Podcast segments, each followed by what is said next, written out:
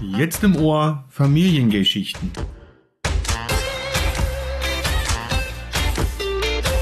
Der Mann in Papas Bett. Der Podcast von und für schwule Väter. Mit meinem Papa Dennis und meinem Co-Papa Thomas.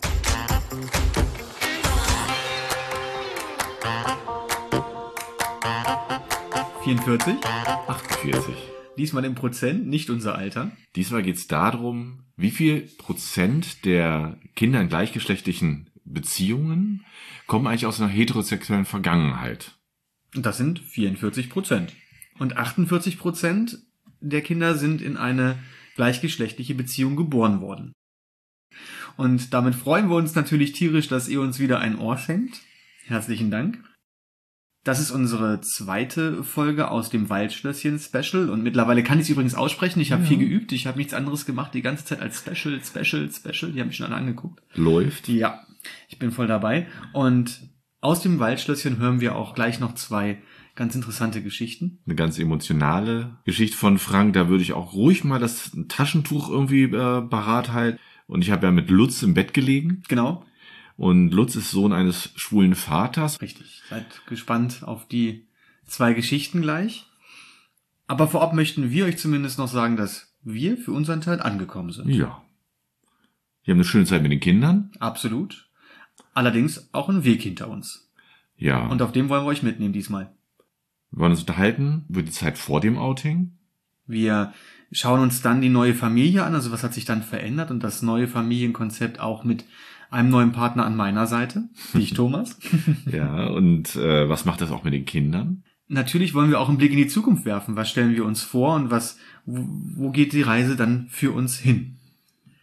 Und heute, ich kann mich, wir hatten ja in der Vorbereitung gerade drüber gesprochen, ich kann mich an ein ganz tolles Erlebnis erinnern, da haben wir draußen Zelte aufgebaut, es war Sommer, passend zu der Jahreszeit jetzt gerade. Und äh, wir haben draußen eine Kinoleinwand hingestellt mit Beamer und Feuerschale und wir haben Würstchen gegrillt, das war einfach Wahnsinn. Naja, und am Ende waren alle so müde, du vor allem, dass der Einzige, der den Film überhaupt noch gesehen hat, ich war. Genau. Aber das Schöne ist, ich konnte ja dann zumindest noch äh, ein Bett im Zelt finden, ne? weil unsere anderen beiden Kinder, unsere vierbeinigen Kinder, Ja, die äh, kleinen Mäuse, waren dann der Meinung, sie müssten mit ins Zelt kriechen. genau, da hatten wir eigentlich gedacht, die schlafen draußen, aber sobald wir das Zelt aufgemacht haben, Nein. sind sie beide reingeflitzt und da mussten wir uns ganz schnell mal einen Platz sichern. Ja, wir haben drei, drei Mann-Zelt gehabt mit zwei deutschen Doggen, A80 Kilo, zusammen mit uns auf der Luftmatratze. Das war ein Traum. Es war, auf jeden Fall war es nicht kalt. Nee, Absolut das nicht. war's nicht. Ich fand's schön. Ich auch. Und genauso leben wir. Ähm, wir. Wir haben einfach im Moment tierisch viel Spaß. Wir machen tolle Urlaube, wir machen tolle äh, Aktivitäten mit den Kindern, aber eben auch allein. In der Paarbeziehung achten wir auch darauf, dass es uns gut geht. Genau, mit unseren Hobbys, ne, die wir auch mit den Kindern zusammen machen teilweise. Ja, ich habe sie mit zum Gleitschirmfliegen genommen. Das war ganz cool. Ja, das fanden sie richtig gut. Ne? Und er hat auch viel Besuch hier im Haus. Ne? Die Kids da ist ja ständig irgendwie, sind irgendwelche anderen Kinder hier und also da ist viel, viel Leben in der Bude. Absolut. Und wir lassen uns auch mal was Neues einfallen. Das heißt über Schnitzejagd, über ach was ich die Kinder sind ja auch sehr fordernd dann auch. Sie gewöhnen sich manchmal da auch ziemlich dran, dass wir da so ein bisschen verrückter Haufen hier sind und immer was auf die Beine stellen. Ähm, aber das ist einfach ein ganz, ganz tolles Leben. Und du bist ja auch bekannt für deine Gruselgeschichten. Oh ja, das kann ich. Bei Kinderübernachtungen immer sehr begehrt. Stimmt. Okay, aber das war ja nicht von Anfang an so, dass wir so geil und so glücklich hier das Leben gefunden haben. Ich meine, heute bin ich so happy. Hätte ich das vielleicht schon früher erleben können, na, dass ich da so lange gewartet habe, ne, mit diesem, mit diesem neuen Leben. Aber das ist eben auch ein Weg. Und der Weg ist bei dem einen länger, bei dem anderen kürzer. Das ist immer ganz individuell. Ich kann im Moment nur davon berichten, dass es mir gut geht und wie schön es ist. Aber ich glaube, auf dem Weg gab es auch eben einige Hürden. Da sind wir jetzt ja beim ersten Thema, ne? Der, der Zeit vor dem Outing. Wie war das denn für dich? Wie hast, hast du das erlebt? Warum äh, hast du es denn nicht getan, wenn du sagst, du hättest eigentlich viel früher das machen sollen, dich zu outen und irgendwie in ein neues Leben reinzutauchen? Was hat dich zurückgehalten? Da weißt du, wie es mir ging? Ich hatte Schiss. Das sind ja, das sind so viele Dinge, die da einem im Kopf umhergehen. Natürlich möchte man das Leben nicht verlieren, da haben wir schon drüber gesprochen, aber jetzt ganz insbesondere für diese Folge im Fokus die Kinder, ähm, habe ich natürlich Angst davor gehabt, was passiert mit denen. Verliere ich die Kinder? Das ist erstmal die erste Angst gewesen. Was passiert, wenn ich mich oute? Verliere ich die Kinder? Wie oft kann ich sie noch sehen? kann ich überhaupt noch in der Familie mit den Kindern so zusammenleben, wie ich das kannte? Da war mir gar nicht bewusst, dass es noch viel geiler geht. Aber ne, zu der Zeit war das eben mein, mein, mein Modell und äh, daran habe ich festgehalten. Ich habe Angst gehabt, was tue ich den Kindern an? Die Frage, ähm, werden sie gemobbt, werden sie anerkannt, werden sie verstoßen von der Gesellschaft, weil auf einmal die einen schwulen Vater haben? Okay, also mehr vom Umfeld, dass das Umfeld negativ dann wirkt auf die Kinder. Genau, aber auch die Angst verstoßen sie mich. Also das kann dir, das ist ja auch eine Möglichkeit. Es gibt ja so viel Konstellation. Es gibt das Umfeld, es gibt eben auch das Kind als solches, was, ich meine, in meinem Fall, das Gute ist, dass die Kinder noch klein waren, aber wenn die Kinder älter werden, kann es unter Umständen ja auch mal sein, dass eben ein Kind sagt, okay, da komme ich nicht klar mit der Situation. Eher unwahrscheinlich, ich habe es jetzt wenig gehört in all den äh, Jahren, wo wir jetzt auch mit den mit, mit dem Betroffenen sprechen, aber die Angst besteht. Also meine Angst war es. Auf jeden Fall. Ja, das, ich denke, das hängt auch vom Alter der Kinder so ein bisschen ab. Ne? Was ich mir noch vorstellen könnte, ist halt auch die Angst davor, dass die Frau die Kinder sozusagen beeinflusst, dass die halt dann den Kontakt vom, zum Vater halt nicht mehr wollen. Ja, das ist, das ist wahr. Das stimmt. Jetzt auf mich bezogen hatte ich das zum Glück nicht und da bin ich sehr dankbar für, dass ähm, da gibt es einen sehr guten Umgang. Natürlich gibt es eben auch andere, die erstmal in der Verletzung äh, meistens geht's ja mit einer Trennung einher, mit dieser Verletzung eben auch die Wut dann auf den, auf den, auf den Mann oder auf den Partner projizieren und es über die Kinder austragen. Wenn es mir schlecht geht, dann soll es ihm auch schlecht gehen. Ja, genau. Ne, aber diesen ganzen Kampf vorweg, den, der wird dann da ganz schnell vergessen und der, den sieht man da nicht. Also was ich schon alleine mit mir gekämpft habe in dieser ganzen Zeit. Aber im Grunde sind es eben ganz, ganz viele Ängste, die da eine Rolle spielen. Das nicht zu verlieren, Verlustängste. Auf jeden Fall. Hm. Und was passiert danach? ich bin ja auch ein sehr kreativer Mensch oder ich sag mal, ich, ich fahre ganz gerne Gehirnachterbahn und male mir dann eben, ich werf mal so ein paar Bälle gegen die Wand und schau mal, in welche Richtung die alles fliegen können und von da auch aus wieder abprallen können, anstatt einfach mal einen Ball zu schmeißen und zu gucken, was passiert. Nein, ich muss schon vorher alles, alle Eventualitäten in meinem Kopf durchdenken und das habe ich natürlich da auch getan. Und dann kamen eben auch negative Gedanken da äh, zum, zum Vorschein und die mich dann eben da auch gestoppt haben. Aber am Ende hast du es ja getan. Am Ende habe ich es getan, ja. Das, ich glaube aber, wo ich gerade drüber nachdenke, ist eben auch dieses Thema Selbstwert, also mein eigener Selbstwert. Ne? Was macht es mit dir, wenn du eine ganze Zeit hinweg eben diese Gefühle oder deine, deine schwule Seite unterdrückst?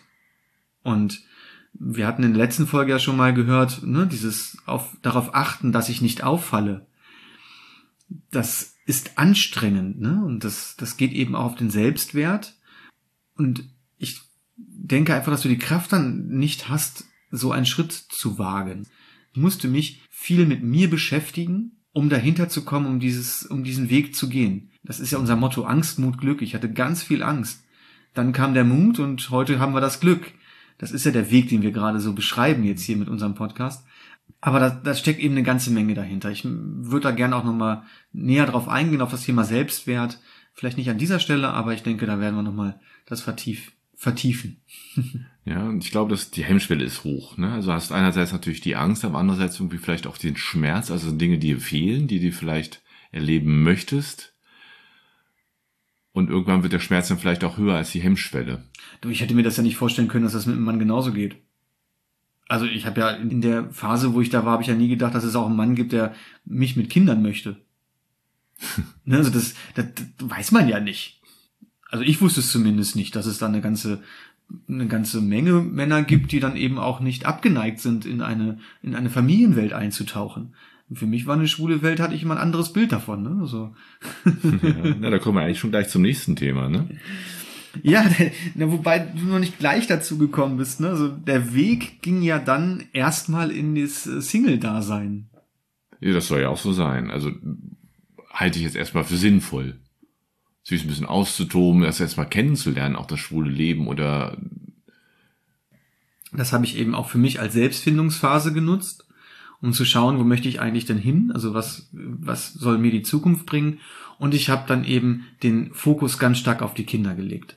Und habe dann geschaut, also das hat sich bei mir eben verändert. Ne? Also nach der Trennung ist es so gewesen, dass ich ein guter Vater sein wollte, wollte ich natürlich auch vor der Trennung schon, also das ist ein genereller Anspruch, aber ich wollte in diesem Moment besonders gut sein und den Kindern viel Sicherheit geben und viel Kraft geben in dieser Zeit und habe auf einmal auch gemerkt, was für ein anderes Verhältnis ich zu den Kindern aufbauen konnte, weil die Kids sind bei mir völlig in den Fokus gegangen und nicht mehr die Paarbeziehung. Also dieses Familienkonstrukt, was eben auch nicht mehr gestimmt hat. Und ich hatte auf einmal die Kraft und ich hatte wieder Energie und das haben die Kinder gespürt. Also die, wir haben viel unternommen und das war eine schöne Zeit.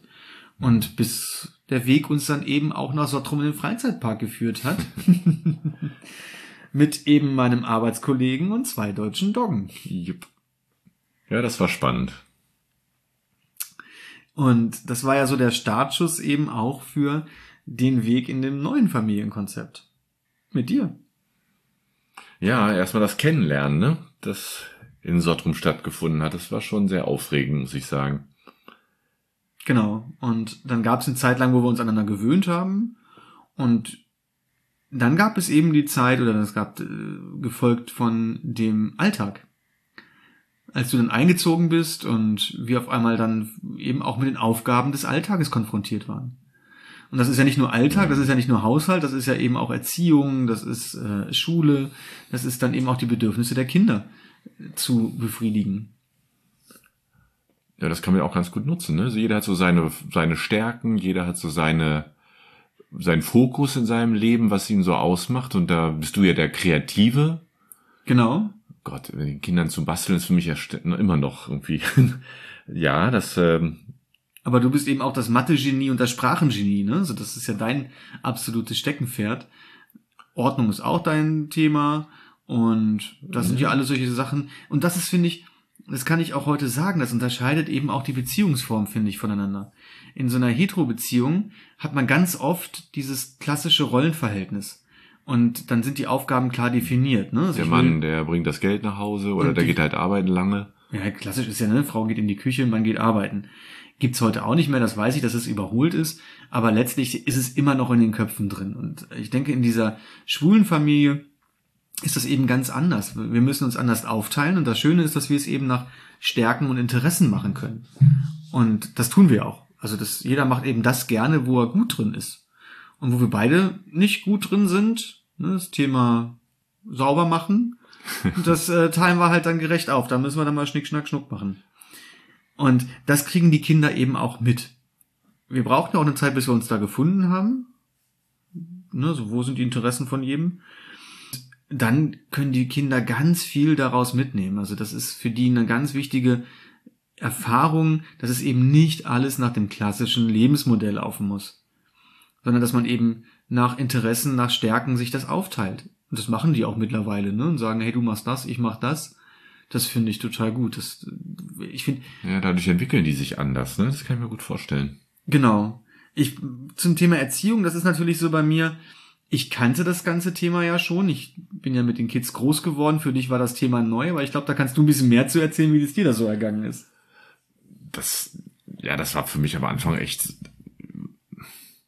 Ich habe viel gesucht, ne, den Weg, wie, wie geht man mit den Kindern um, wie ähm, begleitet man das, wie kann man halt Sachen auch beeinflussen, ne, so wenn ein, wenn man bestimmte Sachen anders haben möchte, sich gegenseitig dann, dass wir uns dann ausgetauscht haben, wir uns unterhalten haben, was ist gut, was ist nicht gut, wie wollen wir das machen. Das war für mich ein riesen Lernprozess. Also da bin ich natürlich ganz neu reingekommen. Mit den Hunden ist es eine ganz andere Geschichte als mit Kindern. Und ähm, ja, das dauert eine Weile. Ich glaube, da muss man sich selber auch Zeit geben als Co-Papa dann. Aber ich glaube auch du musstest da so ein bisschen Geduld mit mir haben, weil ich halt viele Sachen auch anders gemacht habe, die dir vielleicht auch nicht so gut gefallen haben immer. Wir kommen ja auch aus zwei verschiedenen Leben. Also, ne, es ist, ist ja, so. wir haben eine andere, unterschiedliche Vergangenheit, wir sind anders groß geworden, wir sind da sehr unterschiedlich auch groß geworden und wir sind auch unterschiedlich erzogen worden. Und da finde ich, ist es ganz wichtig, miteinander zu sprechen und eben aus beiden Modellen das Beste rauszuziehen für die Kinder. Also das, äh, wir lassen einfach mal das Schlechte weg, nehmen von beiden Seiten nur das Gute, packen das auf die Kinder und die werden perfekt. Also ist das eine geile Vorstellung. Ja, ist eine gute Vorstellung. Ah, ich ahne, dass das nicht ganz so klappt, aber die ja. Idee finde ich ja ganz gut. Aber man merkt halt immer mehr, dass die Kinder sowohl Eigenschaften von dir annehmen, als auch eben alte Gewohnheiten von mir. Ne? Und Klar, die wollen immer ihren Vorteil. Ne? Logischerweise, wenn sie wissen, dass ich da manche Sachen eben ein bisschen lockerer unterwegs bin, dann kommen sie eher zu mir. Wobei sie das ganz gerne bei dir immer ausprobieren, habe ich das Gefühl. Also mittlerweile. Ja, sie auch reiben wollen. Ja, ne? Genau, ist, äh, genau. Da suchen sich auch immer den richtigen, glaube ich. Und ein großes, großes Thema ist eben auch, seitdem du natürlich auch die Hobbys mit den Kids teilst. Und natürlich da auch sehr engagiert bist. Da gehen die halt natürlich viel mehr auf dich zu und merken auf einmal, Mensch, hier sind gemeinsame Interessen und die können sich da austauschen, die- du, du nimmst die mit und ne, also bringst sie da in neue Welten rein. Das finde ich schon richtig gut. Und das bringt eben auch den Kindern ganz viel. Und das ist eben auch in der Partnerschaft, wenn man einen neuen äh, Partner eben hat, finde ich, eins der entscheidenden Kriterien zu sagen, hey, wir nehmen jetzt wirklich das Beste daraus für die Kinder. Und der, in meiner äh, Überzeugung sollte der, oder meiner jetzigen Überzeugung, das war nicht von Anfang an so, sollte eben auch der Co-Papa der beste Kumpel von den Kids werden. Und nicht unbedingt derjenige, der, der, der, der Haupterziehungspart in, in dieser Konstellation ist. Ja, ich glaube, die Rollen müssen klar sein. Ja. Ne, wer, wer ist wofür verantwortlich? Und die Rolle muss halt auch genommen werden, auch wenn es manchmal schwierig ist. Aber da haben wir uns ja immer ganz gut abgestimmt. Also Absolut. Und, und ich glaube, das ist auch bei uns, dadurch, dass wir uns ganz viel mit uns selbst beschäftigen mussten in der Vergangenheit, Thema Outing und ne, Sexualität und alles, was dazugehört, Ablehnung, ähm, haben wir auch oder sind wir mehr in der Lage, auch Grenzen aufzuzeigen. Also das, ich glaube, das zeichnet auch so eine schwule Familie aus, dass es klare Grenzen gibt, die wir klar kommunizieren können, dass es dann aber eben auch viel lockerer ist. Also wir haben dann weniger Konflikte.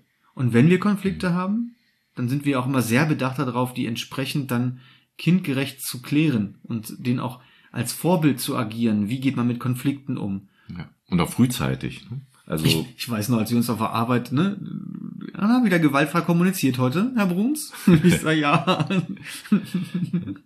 Aber das ist auch so ein Thema, ne? Also den, den Kindern beizubringen, über Gefühle zu sprechen, Gefühle wahrzunehmen, in Emotionen reinzugehen oder eben dann auch gewaltfrei zu kommunizieren. Jetzt leben ja die Kinder auch in zwei Welten, also ist ja das Thema vom Waldschlösschen, ne, zwischen den Welten und also die Kinder bei uns sind ja im Wechselmodell und das finde ich für uns eigentlich auch eine ganz tolle Sache, also zumindest für mich, muss ich sagen, ne, die Woche mit den Kindern ist immer ganz toll, aber die Woche ohne die Kinder, die wir dann halt unsere Sachen sa- machen können, Ist hat- auch ganz toll. ja, hat auch einen großen Wert. Ne? Also absolut. Und das ist auch bei mir, ich sehe da auch den großen Vorteil drin. Ich sehe für einerseits für uns, für die Paarbeziehungen einen großen Vorteil, dass wir eben auch für uns da sein können und Luft holen können, aber eben auch für die Kinder. Also am Anfang habe ich gedacht, also am Anfang war für mich so ein Konkurrenzgedanke, muss ich ganz ehrlich zugeben. Nach so einer Trennung kommt das, glaube ich, automatisch. Ne? So, ich weiß nicht, ob man sich davon freisprechen kann, aber man möchte ja die Kinder behalten und man möchte denen möglichst dann ja auch das Magnet bieten. Was aber aus heutiger Sicht betrachtet nicht der beste Ansatz ist.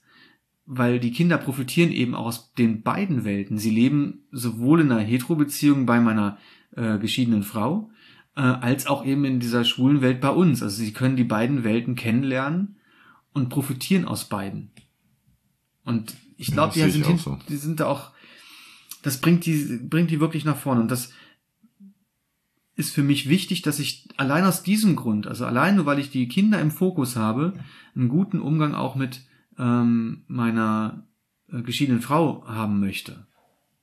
Ich habe auch, das stand auch glaube ich in der Studie drin, dass eben die Kinder von von oder ich sag mal, wo sich die Kernfamilie getrennt hat, weniger Leid erfahren als wenn sich eine Heterofamilie trennt und jeder wieder einen Heteropartner, kann man das so sagen, bekommt, also Mann, Frau, Frau, Mann, Klar kann man das in sagen. dieses ja. klassische Familienmodell wieder einsteigt, dann ist, glaube ich, der Konkurrenzkampf noch viel größer.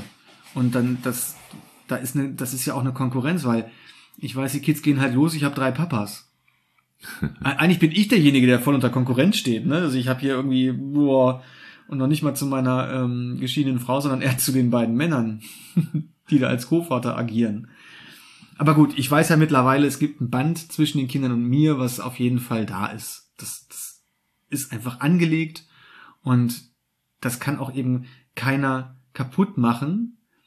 Ne? Und er kann es einfach nur ergänzen. Und das finde ich einen tollen Gedanken. Jetzt sind wir eigentlich schon im dritten Thema gewesen, ne? Weil so, was macht das mit den Kindern? das du ja schon gesagt, der Selbstwert, also die Art, wie sie als, wie sie erzogen werden oder was sie halt mitnehmen können aus den verschiedenen Modellen, ne, Familienkonzepten. Ich meine, letztlich ist ja die Welt der Kinder, die findet ja auch, ein großer Teil findet ja auch außerhalb der Familie statt. Ne? Und ähm, das, was auch Lutz gesagt hat, viele Sachen, was die Kinder erleben, das hören wir ja gar nicht. Und da hattest du ja auch schon mal ne, erwähnt von wegen ne, der Angst, dass die Kinder gemobbt werden in der Schule, weil es halt eben doch ein ungewöhnliches Konzept ist, in dem sie leben. Drei Väter. Ja, das Thema Mobbing ist natürlich immer präsent. Das bleibt auch so. Also es gibt immer noch Leute, die eben der Meinung sind, das nicht, das nicht akzeptieren zu können. Die Frage ist, wie geht man damit um? Also ich meine, ich stehe für Toleranz, also müsste ich auch tolerant gegenüber diesen Menschen sein, bin ich auch. Jeder soll seine Meinung haben, solange er eben nicht jemanden körperlichen oder seelischen Schmerz zufügt. Weil dann fängt es eben an, nicht mehr tolerierbar zu sein. Ne? Das ist für mich so die Grenze. Und wenn das jemand meinem Kind antut, dann werde ich da auch ziemlich fuchsig. Und ich glaube aber, dass die Kinder da gar nicht so ein Riesenproblem mit haben, zumindest was sie mir erzählen nee, und was ich so aus den, aus den anderen Geschichten her kenne. Es gibt mal Hänseleien. Aber ich sag mal so, dieses klassische richtige Mobbing und bloßstellen, ich glaube, heute kommt man da nicht ganz so weit mit, weil es gibt mittlerweile viele Tolerante, die eben sagen, nee, das machen wir nicht mit. Und wir haben da Spaß. Ne? Und wir, wir sind super gerne bei euch. Also die sehen auch die großen Vorteile. Und dadurch, dass wir den Selbstwert von den Kindern eben auch durch unsere offene Kommunikation oder einen offenen Umgang mit vielen, vielen Themen, sei es Erziehung oder auch Sexualität, ne? wenn Fragen da an uns kommen, sind wir ja auch ganz frei, hm. ähm, dann eben auch so stark sind, dem gegenüberzutreten. Sie hat auch mal gesagt, wenn mich jemand darauf anspricht oder mich ähm, mobbt, weil wir eben in dieser Familie leben, dann würde ich gehen, weil ich mit diesen Menschen einfach nichts zu tun haben möchte. Da gibt es genug andere, die da haben einfach Spaß dann mit mir. Und das finde ich einfach so wertvoll, wo ich dachte so, wow, geil. Ja, alles gut gemacht. Und das ist eben sowas, wie ich, wie ich auch schwule Paare, die keine Kinder haben, kennengelernt habe. Ähm, die gehen eben mit vielen Themen sehr offen um. Gut, manche Themen sind mir zu offen, aber das ist eine andere Geschichte. Aber eben, es spiegelt sich schon wieder. Ja, es gibt nicht so viele Tabus, ne? Ja, genau, genau, genau. Und das, solange es das Kind nicht überfordert und man es eben kindgerecht kommuniziert, finde ich, das kann nur positiv sein. Sie sind eben auch viel selbstständiger, ne? Also das resultiert ja daraus. Also sie sind ja autonom und können sich abgrenzen und können auf sich achten, haben anderen Zugang zu sich. Dass man. Ich stelle mir gerade vor, wenn sie erste Regelblutung hat und dann müssen wir uns irgendwie überlegen, was für eine Binde sie dann nehmen soll. Da bin ich, also bin ich jetzt schon überfordert. Ne, ich kann jetzt ich kann ja immer noch anrufen bei ihrer Mutter. Ja, stimmt. Das ist auch mal gut, da den, den Draht offen zu halten. Nee, ne? natürlich. Ich meine, ich bin ja nun mal keine Frau anatomisch, ne? Das, ja. äh, ein paar Sachen muss ich mir auch Infos holen. Ja, da muss man auch so stehen, ne? Dass man halt bestimmte Sachen auch nicht weiß. Aber das ist eben auch ein Thema wie Werte, ne? So Ehrlichkeit. Ja. Ähm, und ich glaube, das ist eben bei uns auch ganz groß geschrieben und das kriegen die Kinder mit. Wir sind halt die Vorbilder. Und wie wir miteinander umgehen, das gucken sich die Kinder eben ab. Ja. Und das kann man eben auch auf jedes Alter übertragen, ob die Kinder nun klein sind oder groß. Ne, also ich, wir werden nachher noch mal eine Geschichte hören, wo es eben auch darum ging, dass es dann auch bei den älteren Kindern, was auf einmal für Gespräche dann da stattfinden nach so einem Coming Out. Also mhm. wenn jemand sich offenbart, ich meine, wenn ich mich öffne, auch meinem Partner oder meinen Kindern gegenüber, mache ich mich ja auch verletzbar. Aber nur so kann ich es eben auch schaffen, dass das Kind sich mir öffnet. Ja, und dann haben wir eben die Entwicklung der Kinder. Was passiert dann, ne, wenn man sagt, okay, sie können sich vielleicht auch viel einfacher abnabeln, weil sie eben einen hohen Selbstwert haben. Durch diesen hohen Selbstwert und diesen offenen Umgang sage, das ist völlig okay. Wir sind weiterhin für dich da und diese, diese Verbindung bleibt, egal wo du bist. Und auch wenn du ins Ausland gehst, ja, dann, dann ist es so. Hauptsache es ist dein Wunsch. Hauptsache es ist das, was du wirklich im Herzen fühlst und was du möchtest. Hm. Und ich kann dann eben unterstützen. Ich denke, dadurch, dass wir uns, sowohl ich noch in der Hetero-Beziehung. Ich glaube aber bei dir warst dann, du hast dich auch viel mit dir beschäftigt, oder? Das, also, ja, als das ja. Thema aufkam, Outing und. Ich glaube, jeder, der sich da, der Coming Out durchlebt hat, hat sich unheimlich mit sich selber auseinandergesetzt. Genau, und das ist eben etwas, wo draußen wir Energie schöpfen können und es auch weitergeben können. Ne? Und das im Endeffekt ja nichts anderes als das, was wir gerade mit einem Podcast machen, zu sagen, hey, wir haben das eben durchlebt und wir möchten anderen eben auch Mut machen, sich Dinge abzuschauen oder auch nur diesen Ansatz zu bekommen, die negativen Gedanken, die müssen nicht Realität werden, die Genau. vielleicht in den Köpfen irgendwo noch rumschwirren. Ne? Und das sogar durch Studien belegt, ne, dass halt Kinder, die in einer gleichgeschlechtlichen Beziehung leben, durchaus einige Vorteile erfahren dadurch. Absolut. Auch gerade beruflich ist da ein großes Thema. Berufsfindung. Schulbildung, Berufsfindung. Das sind alles belegte Daten, dass es, dass diese Kinder es einfacher haben später. Sich eben schneller orientieren können, schneller auf sich hören können, wissen, was sie möchten. Einfach einen besseren Zugang zu sich selbst haben. Ganz interessant auch noch aus der Studie war nämlich auch, dass mh, man mag ja vermuten, dass aus so einer gleichgeschlechtlichen Familie mehr Homosexualität entsteht. Also bei den Kindern ist aber gar nicht so. Ist völlig gleich. Das ist das, was die Else Kling von dem anderen erzählt, ne? Was soll dann bei rauskommen, wenn zwei Männer ein Kind erziehen? Ja, genau. Äh, da können wir Else Kling beruhigen, das wird ganz normal. Entweder ist sie schwul geboren oder lesbisch oder Oh, da gibt's ja gerade ganz viele diverse Bezeichnungen. Ja, also was auch immer. Ne? Das ist ja völlig egal, welche Interessen. Und das Kind soll es einfach seinen Weg finden. Und das, was für mich wichtig ist, es darf es. Bei uns darf es den Weg finden. Kein Problem. Ich meine, gut, High Kein Heels, Problem. High, High Heels im Alltag, da muss ich mich dran gewöhnen, aber das tue ich.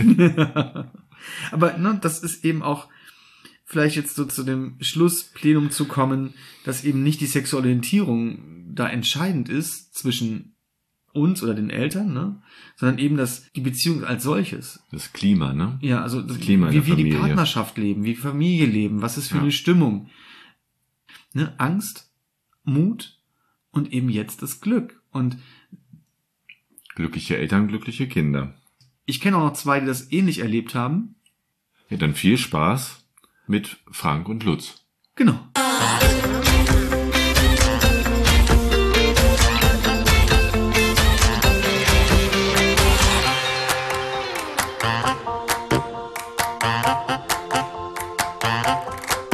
Äh, wen habe ich denn am Tisch? Ich muss mal den Namen fragen. Ich bin der Frank. Frank, super. Schön, dass du da bist und wir das Wochenende schon verbringen konnten. Oh Gott, man merkt noch an meiner Stimme, das Wochenende war echt schön. Wenn ich jetzt sage hart, dann wird das mit dem Stehen und hart, es wird eine ganz komische Kombination. Ja, Ähm, ja, Kopfkino halt, ne? Ja, genau. Wir stehen, Frank, ich bin froh, dich hier zu haben. Ich gebe mal kurz an Thomas ins Bett, mal gucken, was bei dem so los ist. Ja, also wenn wir dich kurz entlasten sollen, sagst du einfach Bescheid, Dennis. Wir sind hier topfit im Bett. Magst du dich vorstellen? Ja, ich bin Lutz aus Berlin. Hallo Lutz. Schön, dass du da bist. Schön, dass du zu mir ins Bett gekommen bist. dass wir nicht stehen müssen. Da komme ich ja schon das ganze Wochenende von. Ja, schön. Ja, das Thema ist Kids. Wie hast du das damals gehalten? Ja, also bei mir war das ein bisschen seltsam, weil ich selber auch ein Kind eines schwulen Vaters bin. Und ähm, da muss man natürlich sehen, mein Vater, der ist noch vor dem Krieg geboren. Und äh, als der sein Outing hatte, da bin ich geboren worden. Und das war, ich bin 58 geboren und da lebte er ja noch in einer Zeit, wo Schwulsein nicht nur, sagen wir mal, geächtet war, sondern teilweise, teilweise ja sogar äh, ähm, verboten war und bestraft wurde und so. Ähm, das muss ich natürlich immer im Kopf behalten. Und trotzdem war es ganz eigenartig, mein Vater hatte nie ein Coming Out. Obwohl die ganze Familie wusste, dass er schwul ist. Der lebt, also der hat seinen Mann kennengelernt, als ich geboren wurde und war, ich kenne ihn immer nur, immer nur mit Papa und Onkel Horst. Und Papa und Onkel Horst waren wie Tante Gisela und Onkel Martin in der Familie akzeptiert als Teil der Familie. Das war irgendwie vollkommen klar. Aber nie hat irgendeiner mal das thematisiert. Und ich muss irgendwie als Kind bemerkt haben oder gefühlt haben, dass man darüber nicht spricht. Dass das was ist, das ist irgendwie bäh. Das ist zwar da, aber man spricht nicht darüber. Und ähm, das nehme ich meinem Vater manchmal heute noch übel, er lebt nicht mehr und ähm, ich nehme es ihm nicht wirklich übel, aber ich hätte mir gewünscht, dass er mit mir darüber gesprochen hat, was das ist mit dem Onkel Horst. Und ähm, das, und dann hätte ich vielleicht selber nicht genau den gleichen Lebensweg genommen wie er. Also mein Vater hat geheiratet, hat, hat äh, ein Kind bekommen, das bin ich, hat dann aber irgendwie das nicht auf die Reihe gekriegt und hat sich dann von meiner Mutter getrennt. Und ähm, ich habe genau dasselbe gemacht. Ich habe auch äh, nicht, also mein Vater wollte nicht schwul sein und ich irgendwie wahrscheinlich auch nicht. Und ich habe das verdrängt, bis bis ich bis meine Kinder so äh, sechs bis neun waren. Und ähm, ja, dann habe ich mich eben auch geoutet, so ein bisschen ähnlich wie bei wie bei, Bei Oliver. Oliver, genau. Ich war auch feige und habe da auch so ein bisschen so Spuren gelegt. Wie alt waren deine Kinder? Äh, Die waren zwischen sechs und neun. Sechs und neun. Wie viele hast du? Vier. Vier. Mhm. Vier Jungs. Und ähm, also das war dann so, als ich mich dann geoutet hatte, sagte dann meine Frau, also das musst du den Kindern sagen, das mache ich nicht. Und dann habe ich einen, einen Abend, die, wir haben ja die Kinder immer abends ins Bett gebracht, jeden einzeln, die, die haben ja unterschiedliche Bedürfnisse und waren ja nur auch unterschiedlich alt. Und dann habe, das haben wir auch wechselweise gemacht. Und dann habe ich an einem Abend jedem der einzelnen der Kinder einzeln erzählt, dass ich schwul bin. Und zwar hatten, hatte ich damals schon einen Freund, den sie kannten, der war dann mal bei uns zu Hause und den fanden sie irgendwie auch ganz cool. Und dann habe ich denen erzählt, also ihr wisst ja, dass ich die Mama liebe habe. Ganz doll. Und ich habe aber auch den Kevin ganz doll lieb. Da ist irgendwie, das ist sehr ähnlich. Und auf jeden Fall habe ich euch, oder in diesem Fall, ich habe sehr einzeln angesprochen, ich habe ich dich ganz doll lieb und so lieb habe ich dich, dass du sicher sein kannst, ich werde immer für dich da sein, ich werde auch immer bleiben und, und so. Und habe ihn versucht, jedem in seiner Sprache, alterstypischen Sprache, damit die das verstehen. Der Sechsjährige musste ich das natürlich anders erzählen als den Neunjährigen, der schon sehr wach und intelligent und so war. Und ähm, das war richtig gut. Die haben das zur Kenntnis genommen, waren alle ganz zufrieden und es gab, ich glaube, nie irgendwie Stress deswegen. Das heißt, du hast ja an dem Abend aber alle vier Ich habe das an dem Abend allen vieren hintereinander gesagt. miteinander. Mhm. Und die Reaktion der Kinder? Die war so ähnlich wie hier äh, bei, bei euren. Also meine sind jetzt nicht so lebhaft wie, wie, wie, wie, Dennis Kinder, aber äh, die haben das zur Kenntnis genommen. Ja, okay, das haben sie irgendwie verstanden. Und äh, ich glaube, das war denen irgendwie ja nicht so wichtig. Das Einzige, glaube ich, was, was, äh, ähm, was ganz wichtig war, dass denen diese, diese Angst genommen wurde, was ist denn jetzt hier los? Denn die haben ja natürlich irgendwie schon gemerkt, dass, äh, obwohl meine Frau und ich, wir sind sehr gut damit umgegangen. Ich, meine, ich habe eine ganz tolle Frau, die wirklich super reagiert hat und äh, bis heute sind wir äh, beste Freunde. Und ähm, trotzdem haben die Kinder natürlich gemerkt, das ist irgendwas. Das ist irgendwas ist hier ganz, ganz schwierig. Und, und Kinder denken, glaube ich, auch immer, dass sie der Anlass sind. Also ist irgendwie so. Die, die beziehen ja die ganze Welt immer auf sich. Und wenn da jetzt was äh, nicht in Ordnung ist, dann denken Kinder ja oft, ich bin schuld daran oder so. Und das wollten wir denen immer nehmen, diese, diese, diese Angst. Und deswegen habe ich denen das auch gesagt und habe ihnen auch gesagt, mit Mama und mir ist gerade ein bisschen schwierig, aber wir haben uns ja lieb und wir, wir kriegen das hin. Und ihr müsst euch da gar keine Sorgen machen. Ich glaube, das war ganz gut. Und haben die Kinder dann auch von Erfahrungen erzählt, die sie gemacht haben in ihrem Umfeld? Ist das bekannt geworden, auch in deren Umfeld? Naja, wir haben den Kindern dann auch gesagt, das haben wir dann natürlich im Familie, also im, sozusagen im Familienplenum gemacht und den Kindern gesagt, also das ist ja so, wenn ihr den anderen Kindern das in der Schule äh, erzählt, das könnt ihr gerne machen, ist kein Problem, aber ihr müsst damit rechnen, dass vielleicht der eine oder andere das total doof findet und was auch ganz doof vielleicht dazu sagt. Damit müsst ihr einfach rechnen.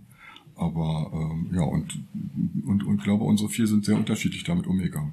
Bei unseren Ältesten haben wir dann mal gefragt, da war der so 14 oder so, äh, wie ist denn das? Hast du denn eigentlich mal irgendeinen deiner Mitschüler das erzählt? Meint er, äh, nö, äh, habe ich gar nicht von. Aber wenn mich einer fragt, wäre auch, wär auch kein Problem. Also der war da so ganz cool mit. Und irgendwann später, so mit 17, 18, hat er dann irgendwann mal gesagt, also, ähm, ich weiß nicht, wie sein Freund hieß, den er damals hatte, mit dem er, mit seinem Kumpel, mit dem er da viel unternommen hat, äh, sein Kumpel hat zu ihm gesagt, du hast ja einen geilen Vater. Also so, so, so wie der, so was würde mein Vater nie machen. Also irgendwie war er dann auch stolz. äh, Und das fand ich richtig gut. Also haben die Kinder auch keine schlechten Erfahrungen, also nicht von, dass du weißt, wie besonders schlechte Nee. Erfahrungen gemacht. Nicht, dass ich wüsste, ein gut. Also Eltern erfahren ja sowieso nie alles, äh, was die Kinder erleben. Das wohl war, ja. Aber ich denke nicht, nee. Schön. Vielen Dank. Wir haben keine Zeit, nämlich das Thema. Ich stehe ja hier mit Frank. Und Frank, du bist spontan aufgestanden und hast gesagt, ja, oh, ich komme zu dir an den Tisch.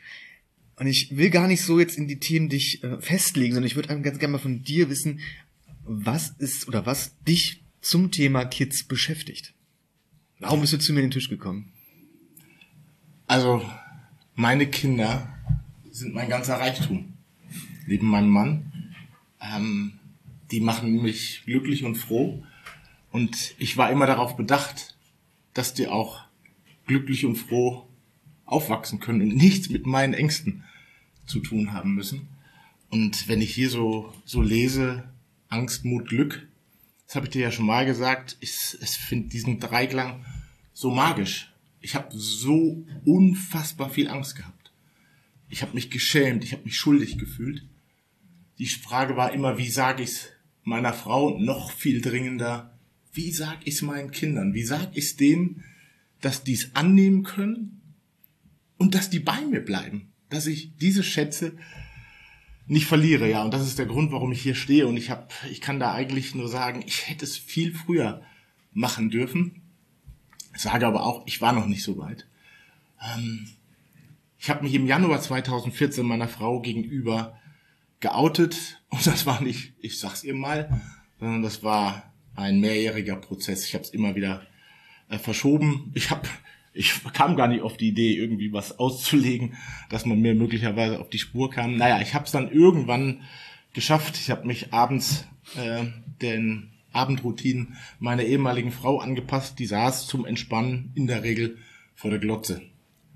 Ähm, und das war schon eine Intervention an sich, dass ich mich dazugesetzt habe. Ähm, können wir mal ausmachen. Und dann habe ich kurz erzählt. Und dann war erstmal Schweigen im Wald. Aber mir war es an dem Abend schon wichtig zu sagen, und ich möchte derjenige sein, der es unseren Kindern sagt. Ähm, meine Frau hat sehr, sehr rücksichtsvoll im ersten Moment reagiert. Sie hat mich nicht aus dem Haus geworfen und sie war auch einverstanden, dass wir dass ich es den Kindern sage. Ähm, das durfte dann ein halbes Jahr später sein. Wir haben den sogenannten Familienrat einberufen, ohne dass der jemals äh, getagt hatte, aber das war ein Anlass, das zu tun. Kira und Cordula waren schon in der Küche. Ich wollte eigentlich noch ein Wochenende schieben, aber äh, meine damalige Frau hat gesagt, nee, morgen. So. Also das heißt, deine Frau, du hast mit deiner Frau zusammengelebt weiterhin? weiterhin zusammen unter einem Dach. Wir wollten auch, bis wir es den Kindern sagen, die nicht irritieren. Also Okay. ich bin nicht aus dem Schlafzimmer ausgezogen. Es ging nach außen, wie über Jahre im Übrigen, weiter wie bisher. Alle haben geglaubt, wir sind das Traumpaar schlechthin. Ähm, naja, auf jeden Fall saßen wir dann in der Küche. Yannick fehlte noch. Ich hoch zu Yannick angeklopft. Yannick war damals 16, Kira 13.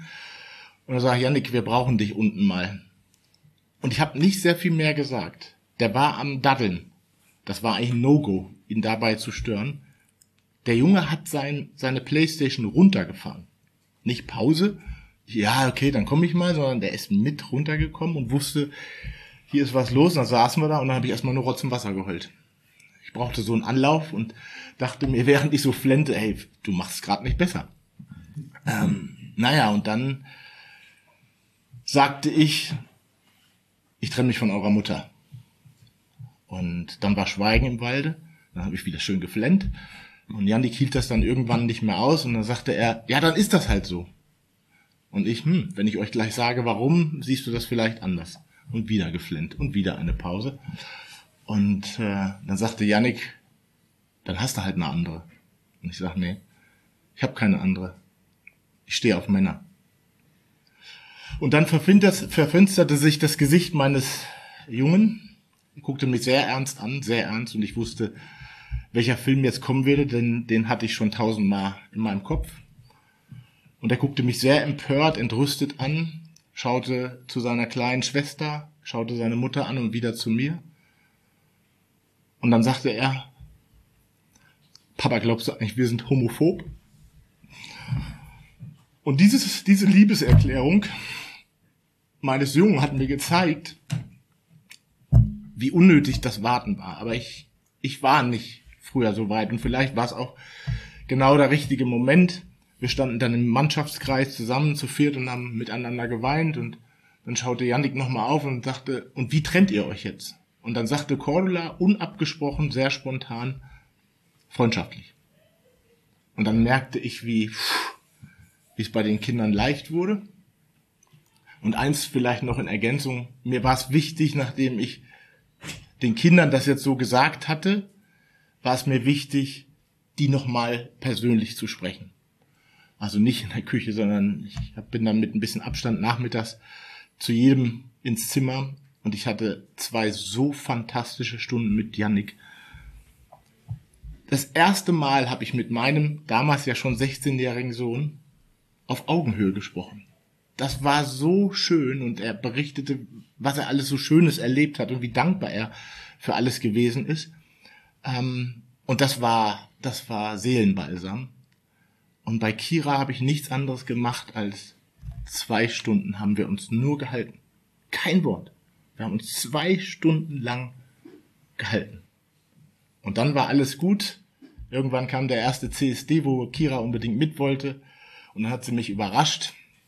Sie trug ein T-Shirt, da stand drauf, mein Papa ist schwul. Fragen? Und das fand ich schön. Wow, oh, ich kann gar nicht sagen gerade. Ich hätte hier Taschenbier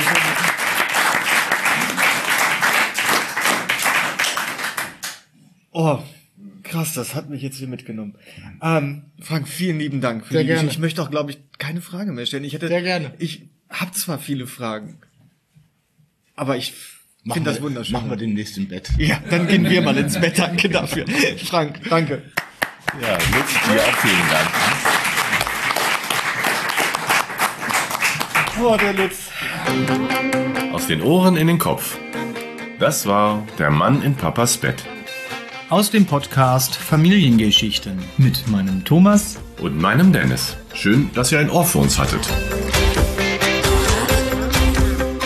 Den Daumen hoch, abonniert unseren Kanal und werdet Teil unserer Community.